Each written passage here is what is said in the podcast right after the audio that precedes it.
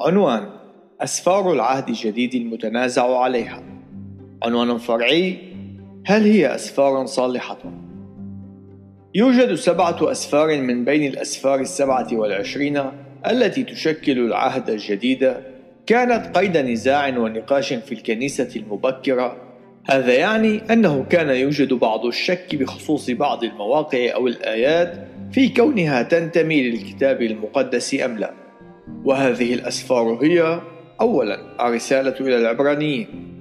إن هذا السفر وبخلاف بقية الأسفار هو مجهول الكاتب. وهذا يعني أنه لا يوجد مصادقة عن الكاتب سواء كان هذا من داخل السفر أم من التقليد المختص بهذا السفر. وهذا هو حال البشائر الأربعة حيث لا يوجد إعلان صريح عن الكاتب إلا أنه لا يوجد أي شك عن شخصية الكاتب وذلك بناء على التقليد الذي تم تسليمه وكذلك بناء على الطريقة التي قام الكتاب بتوصيف علاقتهم بيسوع المسيح. بالنسبة للرسالة إلى العبرانيين فإنه بسبب عدم معرفة الكاتب قد تردد البعض في إعطائها السلطان الكتابي بوصفها من الأسفار المقدسة.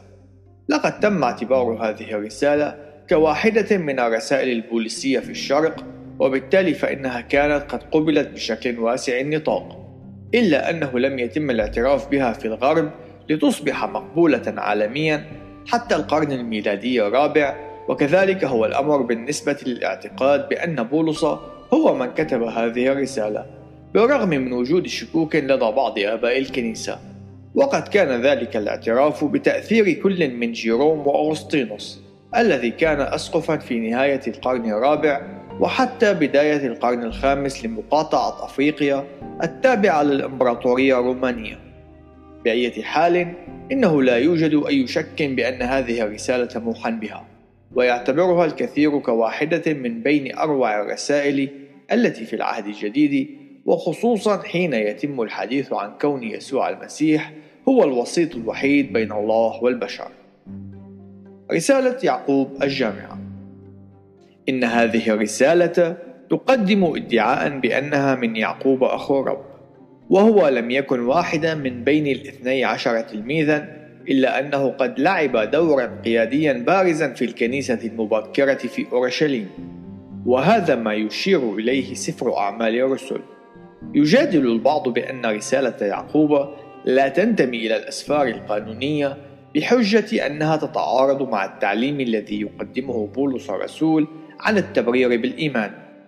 هذا الجدل استمر إلى أيام المؤرخ المسيحي والمجادل المحنك يوسابيوس القيصري في القرن الثالث الميلادي، وقد تم الاعتراف بقانونيتها في الغرب، وذلك نتيجة لجهود كل من أوريغانوس ويوسابيوس وجيروم وأغسطينوس.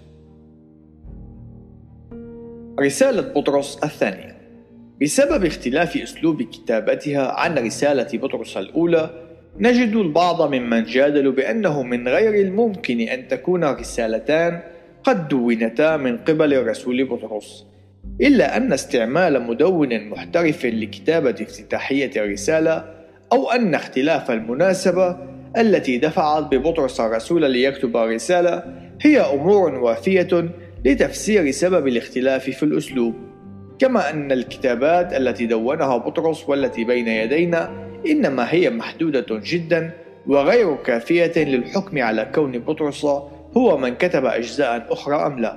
لذلك فإنه يجب علينا أن نقبل ما تنقله إلينا وخصوصا في ظل غياب أي دليل يناقض ذلك. رسالتا يوحنا الثانية والثالثة. إن كلا من هاتين الرسالتين كانتا قد أرسلتا إلى أشخاص معينين وقد كان تداولهما محدودا للغاية.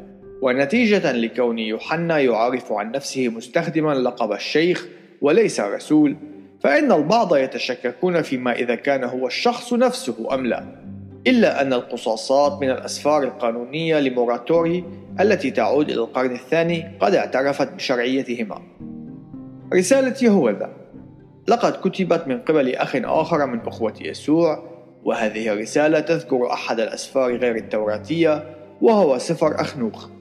وذلك في الآيتين الرابعة عشر والخامسة عشر. ومن المحتمل أيضا أن الآية التاسعة منها تشير إلى ارتفاع جسد موسى. ولقد أدرج جيروم وهو مؤرخ ولاهوتي من القرنين الرابع والخامس.